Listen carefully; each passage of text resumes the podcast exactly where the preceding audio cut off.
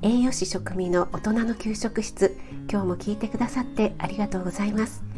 このラジオは聞くだけでこれだったら簡単だし作ってみようかなと思っていただけるようなレシピを配信しています。栄養や食材についてのミニ知識も随時配信しているのでぜひフォローしていただけると嬉しいです。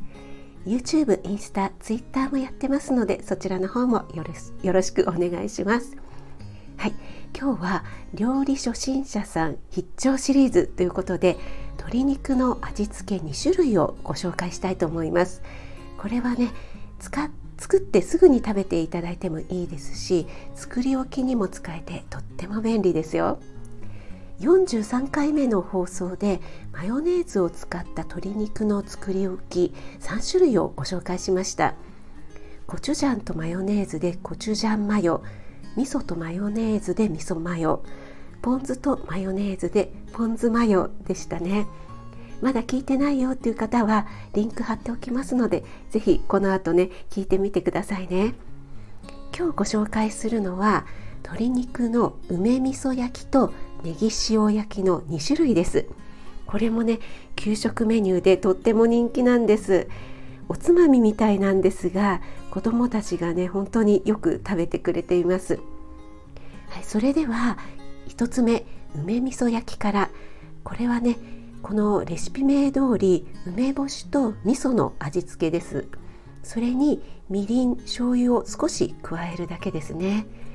鶏肉はもも肉でも胸肉でも OK です。鶏肉と調味料すべてを保存袋に入れて袋の上から少しもみもみして5分から10分くらい置いてからオーブンで焼きます。梅干しはねチューブのものでもいいですよ。簡単ですからね。これはねとってもさっぱりしているのでちょっと暑くなってくる季節におすすめですね。味噌とみりんを合わせているのでそんなに酸っぱくなくてほんのり酸味がある感じで食べられますよ。そしてもう一つ鶏肉のネギ塩焼き。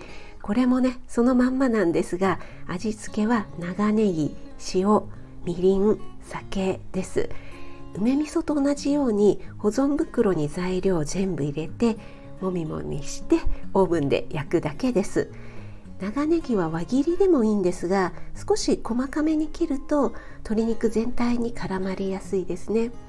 これはね焼けた時の香りが最高なんですよね。焼き鳥でネギマってありますよね。鶏肉とネギが交互に刺さっているあんな感じですね。塩味でさっぱりしてますしこれもね保育士さんに大人気でネギ塩の日にね有給を取ってたりするとああ有給別の日にすればよかったとかね言ってくらい言ってくれるくらいなんですよ。はい。今日ご紹介した2つのメニューどちらもね特別な材料は使わないのですぐにできるのかなと思います。作り置きしたい場合は焼かずに下味をつけた状態で保存袋のまま冷凍してくださいね。夕食に食べようと思ったら朝のうちに冷凍庫から冷蔵庫に移しておけば解凍できると思うのであとは焼くだけで楽ですよね。はいいかがでしたでしょうか？今日は料理初心者さん必聴シリーズで鶏肉の梅味噌焼きとネギ塩焼きの2種類をご紹介しました。あなたが美味しく食べて美しく健康になれる第一歩を全力で応援します。少しでも役に立ったなと思ったら気軽にコメント入れてくださいね。いいねだけでも押していただけると嬉しいです。栄養士食味がお届けいたしました。それではまた。Have a nice dinner